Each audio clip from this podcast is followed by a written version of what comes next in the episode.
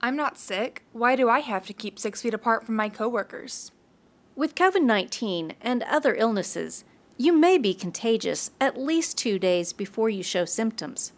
This means you may spread COVID 19 or other illnesses before you know you're sick. By strictly following the six feet guideline, you will decrease the number of people you have close contact with and could potentially make ill. Remember, wear a face covering, wash your hands, six feet rule, call instead of visiting face to face, and reduce the spread.